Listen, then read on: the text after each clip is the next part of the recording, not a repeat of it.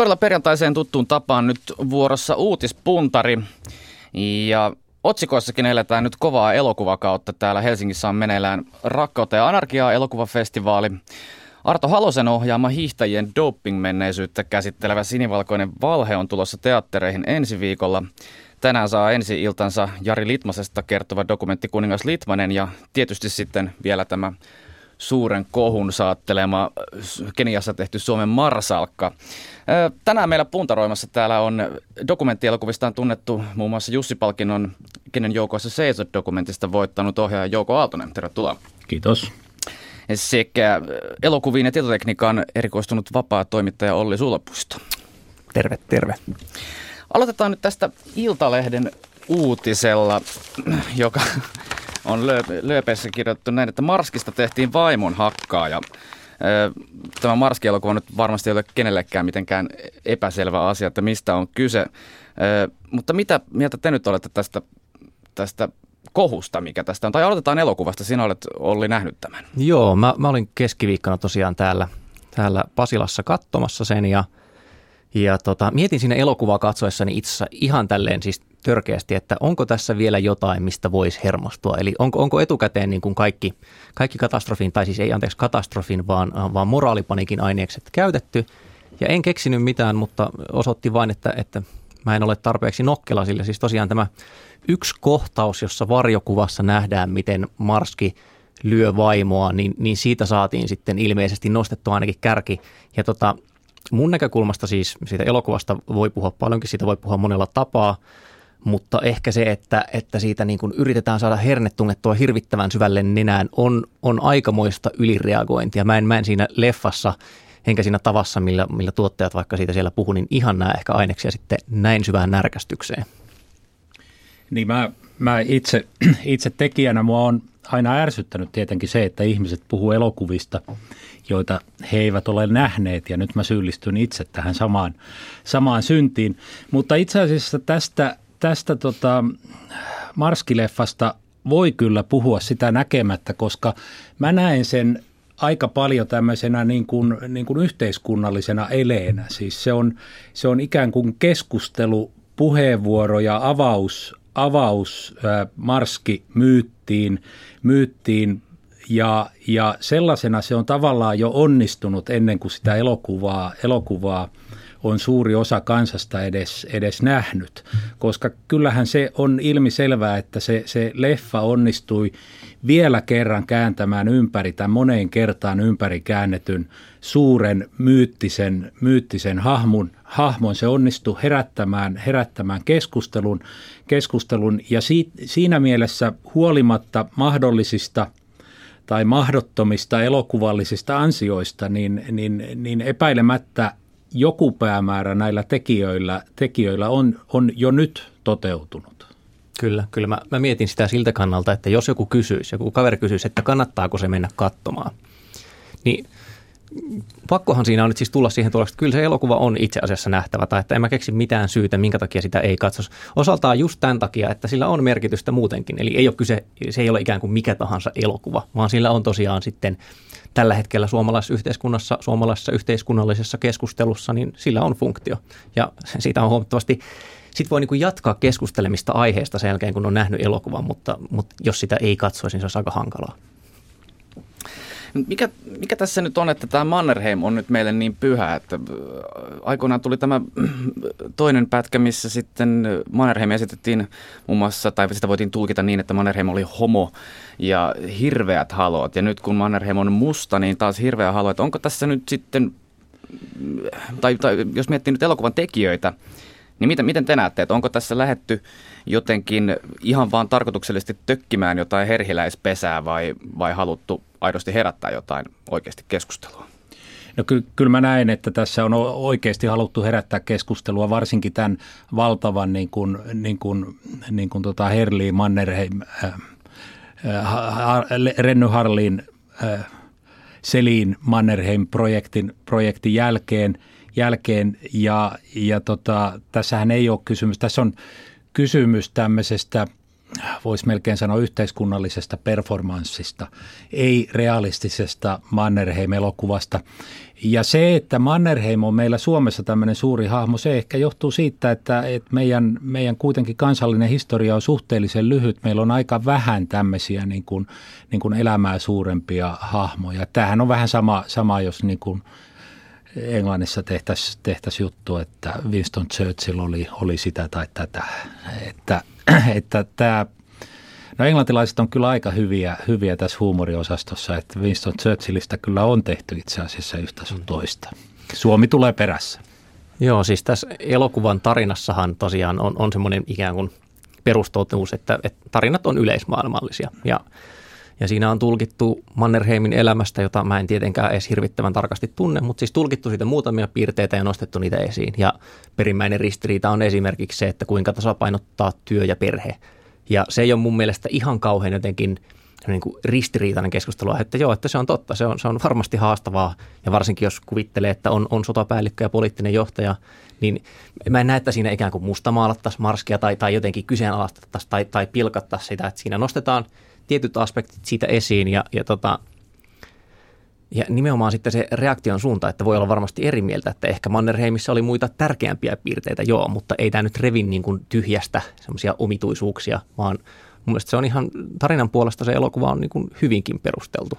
Mun mielestä itse asiassa niin kuin, se oli jopa vähän laimea, että, että silloin sen jälkeen mietin, niin kuin, että no he, että eikö tässä nyt ollutkaan mitään raffimpaa kulmaa, että minkä takia, niin kuin, minkä takia tässä ei ollut jotain todella törkeää, jotain todella hienoa, mutta, mutta se oli semmoinen aika maltillinen ja mun mielestä ihan niin kuin hyvinkin ymmärrettävä tulkinta tästä suurmiehestä.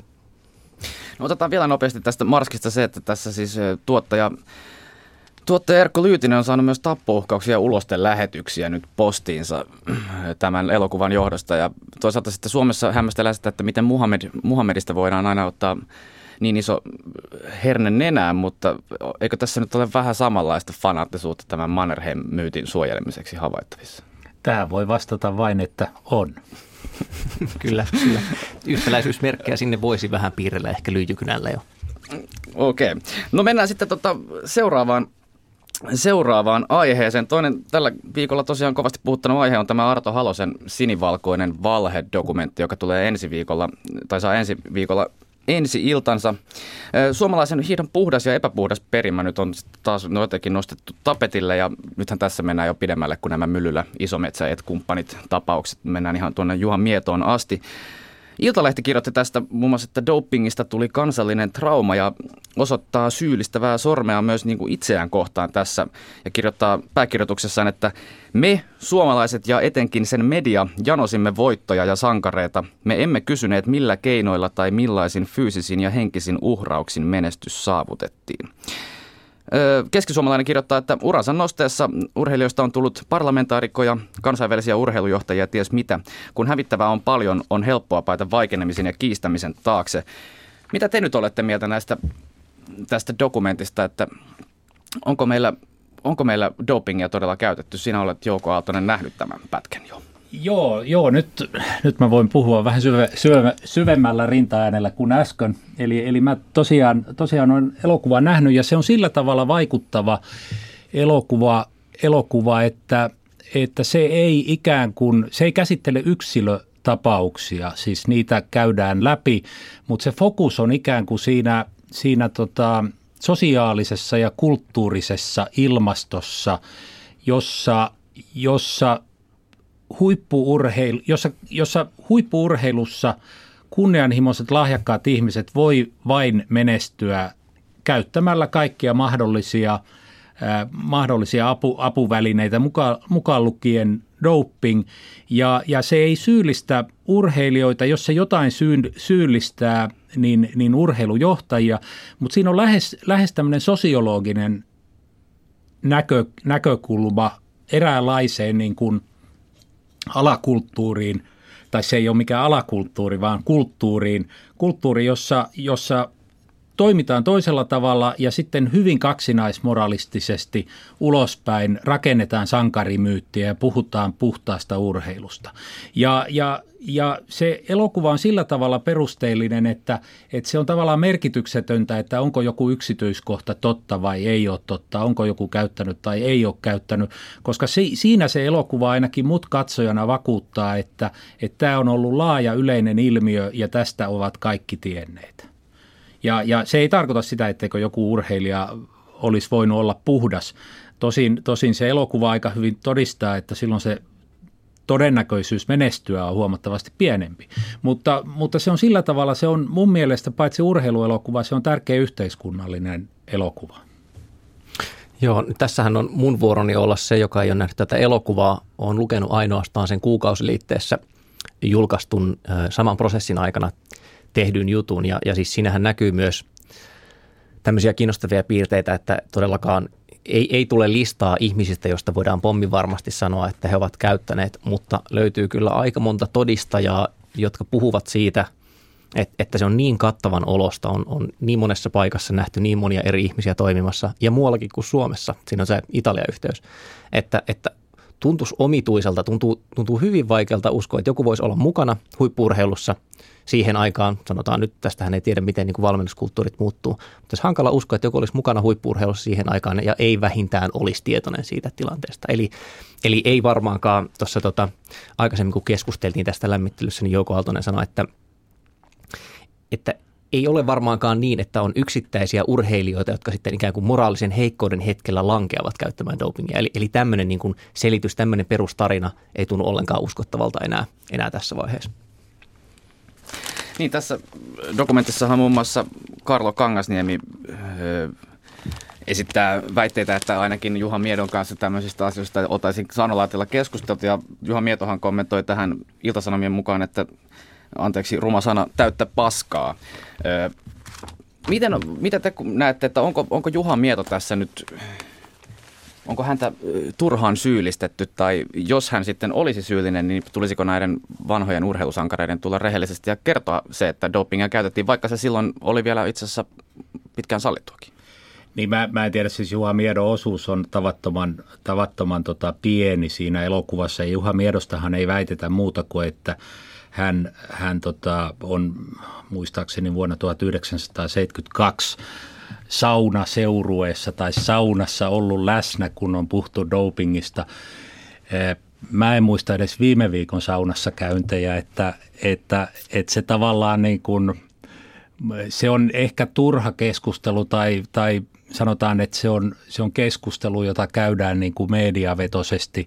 Ehkä se on myös elokuvan markkinointia, että sitä käydään, mutta, mutta se ei ole se leffan niin kuin – niin kuin pointti, että tämä, että, että onko joku syyllinen tai, tai ei, niin, niin se leffa menee mun mielestä komeasti niin kuin sen, sen ohi, ohi. Ja sitten tämä, tämähän on jotenkin ihan suhteetonta ja niin kuin absurdia koko tämä keskustelu, jota noissa iltalehdissä käydään, että nyt, nyt, nyt puidaan niin kuin lööppien voimalla sitä, mitä saunassa on sanottu 70-luvun alussa, kun, kun onhan tässä nyt kysymys tietenkin siitä, että eihän dopingin käyttö sinänsä edes ole mikään rikos. Että, että tämä, tämä, tämä liittyy kyllä sillä tavalla tähän niin kuin, niin kuin myyttien ja, ja, ja elämää suurempien idolien teemaan, että, että hiihto on ollut, erityisesti ollut Suomelle niin suuri tämmöinen kansallinen rakennuspuu, vähän samaan tapaan kuin Mannerheim, että, että edes sen epäileminen, että Juha Mieto ei ehkä muistaisi, mitä saunassa on puhuttu 40 vuotta sitten, niin, niin, niin loukkaa joitakin ihmisiä. Ja, ja, ja tämä kaikki, siis mä kunnioitan Juha Mietoa suuresti urheilijana, urheilijana että, että en, mä en tavallaan, mulla ei ole mitään tarvetta niin miettiä sitä, että onko Juha Mieto, Mieto tota, ollut tietoinen vai ei ole tietoinen. Että musta on absurdi tämä keskustelu. Niin no, miten, miten nyt nämä myyttiset hahmot, tässä nyt tulee vielä tänään kuningas Litmanenkin teattereihin ensi iltansa saa, niin miksi, miksi nyt tässä jotenkin tämmöinen sankaruuden tematiikka on hirveästi framilla? On, on toisaalta tätä myytin murtamista, tätä Mannerheimin sörkkimistä ja sitten on tätä hiihtäjien legendaaristen ikonien murtamista.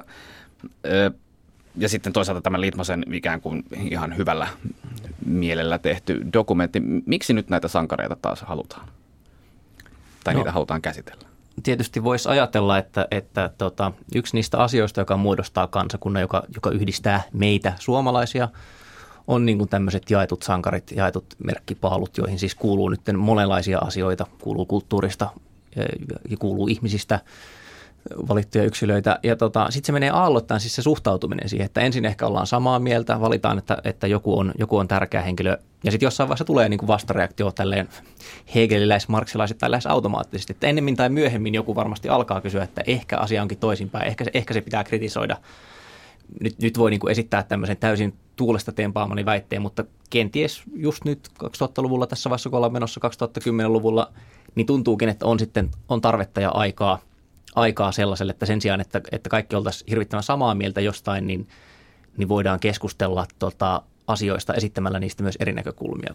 En tiedä, pitääkö tämä mun teoria paikkansa vai onko se vain näköharha, mutta siis tietysti jos tekee ajatusleiki, että siirretään henkistä ilmastoa 50 vuotta taaksepäin, tai anteeksi, nyt pitää siirtää, että se enemmän tässä näkee nuoruuteni, mutta siis sanotaan, että sotien jälkeisen aikaa 50-luvulle, niin voisiko kuvitella, että samalla tavalla jotain yhteisiä jaettuja kunnioituksen kohteita käsiteltäisiin. Veikkaisin, että sävy olisi, olisi hieman eri. Niin, siinä on tietysti se, että nämä, nämä tota, historian käsitteleminen ja historiaan liittyvien myyttien käsitteleminen on jokaisen sukupolven tehtävä. Tämä, ei, tämä elokuva ei jää, jää siis tämä Mannerheim-elokuva ei jää viimeiseksi Mannerheim-elokuvaksi missään nimessä. Se ehkä, joka, joka on niin kuin vähän uutta, on se, että, että nyt näihin myytteihin tartutaan vähän, vähän rohkeammin ja uskalletaan pöyhiä niitä, niitä vähän, vähän enemmän. Ja se on, se on ehdottomasti, ehdottomasti terve, terve merkki. Ja, ja tota, kyllä tämä sinivalkoinen valhe on siis sillä tavalla kyllä mielenkiintoinen leffa, että se on mun mielestä myös esimerkki sellaisesta dokumenttielokuvasta, joka tarttuu tämmöiseen niin kuin yhteiskunnalliseen aiheeseen, että, että mä, mä näen sen yhteiskunnallisen niin kuin aspektin siinä aika, aika niin kuin vahvana, että se ei ole elokuva vain urheilusta. Meillä on monia muitakin, muitakin semmoisia yhteiskuntaelämän alueita, jos on samanlainen niin kuin kaksinaismoralismi, että kaikki tietää, miten toimi, toimitaan. Taloudessa niitä on paljon, niitä on politiikassa paljon, että kaikki tietää, miten asiat toimii ja miten toimitaan. Ja sitten meillä on tämä, tämä niin kuin julkisivu, jossa ollaan ikään kuin, ikään kuin pelisäännöt olisi, olisi jotenkin puhtaat ja reilut. reilut ja, ja, ja mä ainakin jään optimistisesti odottamaan sellaisia dokumenttielokuvia, jossa tämän tapaisiin niin kuin, niin kuin rakenteisiin pureudutaan, pureudutaan, koska siellä on aika paljon semmoista käsittelemätöntä, käsittelemätöntä maastoa, joka pitäisi käydä läpi. Ja. Niin, tota, niin, tässä on, odotat yhteiskunnallisia dokumenttielokuvia vastaisuudessakin. Dokkarit tuntuu olevan nyt aika kovassa huudossa Suomessa. Siis nyt on tosiaan tämä Kuningas Litmanen sinivalkoinen valhe. Aikaisemmin tänä vuonna oli kovasika juttu isoja tuotantoja, isoja dokumentteja. Elokuvateattereihin asti, asti kansa vaeltaa katsomaan dokumenttielokuvia. Tätä ei ole, tämä tilanne ei ole kuitenkaan aina ollut tällainen. Että mitä tässä nyt on käynyt, kun on näin kova buumi yhtäkkiä käynnissä? Ja, ja kovasika juttuhan saa juuri siis tota, valtion palkinnon, elokuvataiteen valtion palkinnon tässä vielä, että tämmöinen virallinen tunnustus. Niin siis kai se, kai se tota, ikään kuin populaarihistorian kirjoituksessa meillä on ollut ainakin noin kymmenen vuotta, vähän reilut kymmenen vuotta semmoinen tilanne, jossa dokumenttielokuvassa painottuu myös se elokuva ja, ja voidaan ajatella, että elokuvaa mennään katsomaan elokuvateatteri. Eli, eli ainahan siis myös fiktioelokuva voi hyvin telkkarin puolella. Et keskimääräinen kotimainen, kotimainen elokuva saa paljon enemmän katsoja silloin, kun se esitetään telkkarissa kuin silloin, kun se esitetään teattereissa – mutta tota, niin varmaan siis dokumenteissa nousee, on semmoinen tekijäpolvi, joka haluaa tehdä dokumenttielokuvia, haluaa tehdä niitä kunnianhimoisesti tällä ikään kuin elokuva edellä tai vähintään, että myös se elokuvapuoli on siinä tärkeänä. Sitten sit niin kuin yksittäiset hitit varmasti nostaa sitä näkyvyyttä, eli siis no tänä vuonna on, on ollut se kova juttu. Sitten kun mä tuossa luuttasin siis noita katsojalukuja tämän vuoden puolelta, niin Rova Presidenttikin, Rova Presidentillä itse enemmän katsoja kuin kova sikajutulla, eli tämä seurantadokumentti Tarja Halosen, Tarja Halosen viimeisestä vuodesta. Ja kyllähän semmoinen niin aiheeltaan näkyvä ja semmoinen, josta keskustellaan paljon, niin se varmasti siis samalla ikään kuin lumipallon lailla luo sitä lisää näkyvyyttä. Että se on niin kuin parhaimmillaan siinä on tämmöinen itseään hyvällä tavalla ruokkiva prosessi jonkun verran taustalla. Niin, siis katsojat oppii, oppii katsomaan doku, dokumenttielokuvia myöskin elokuvateatterissa ja par, parhaimmillaan niistä tulee puheenaiheita ja, ja ne tarjoaa katsojille, katsojille emotionaalisia kokemuksia ihan siinä, jos se joskus enemmänkin kuin, kuin, kuin fiktiot. fiktiot. Ja meillä tosiaan 2010 meillä oli tämmöinen dokumenttielokuvan supervuosi, jolloin oli kolme suurta hittiä, eli, eli Reindeer Spotting, äh, sitten miesten, miesten vuoro ja Vesku. Vesku ja, ja tota, nyt tavallaan me eletään, eletään vielä siinä, viime vuosi oli pikkusen heikompi, mutta me ed- eletään edelleen, edelleen niin kuin semmoisessa aika hyvässä dokumenttielokuvan niin kuin nosteessa, nosteessa ja nyt on kyllä kaikki merkit näyttää siltä, että, että se myöskin jatkuu. No toivotaan näin ja toivotaan, että nämä, nämäkin dokumentit ja elokuvat saavat paljon katsoja. Otetaan hyvin lyhyesti vaan se, että uskotteko, että ensi vuonna, vuonna tulee olemaan yhtä hyvä dokumenttivuosi? No siis tänäkin vuonna tulee vielä muutama dokkari teatteri. Joo, mä en ole ihan varma siitä, ihan vaan rahoituksen puolesta, se on se, joka kiinnostaa. Tämä on syklistä, on vaikea sanoa, onko ensi vuosi hyvä dokkari vuosi, mutta vähintään sitä seuraava on. Kiitoksia Jouko Aaltonen ja Olli Sulapuisto tästä uutispuntarista.